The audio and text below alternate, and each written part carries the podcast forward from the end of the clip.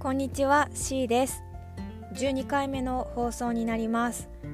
えっと今日はちょっとドキドキしているんですけど、まあ、決意をここで話そうかなと思って、えー、録音をしています。というのも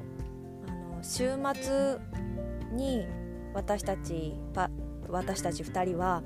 えっと、いろんな話をすることが多くってあの家族会議じゃないけどそういうこう2人のこととかをしゃべる時間を週末に設けることが多いんですけど今日はそのお話をする日でで今日は私は事実婚をしたいっていうことをちゃんと言おうかなって思っています。うんと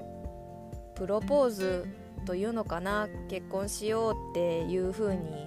あの言われた時にうんと軽く事実婚も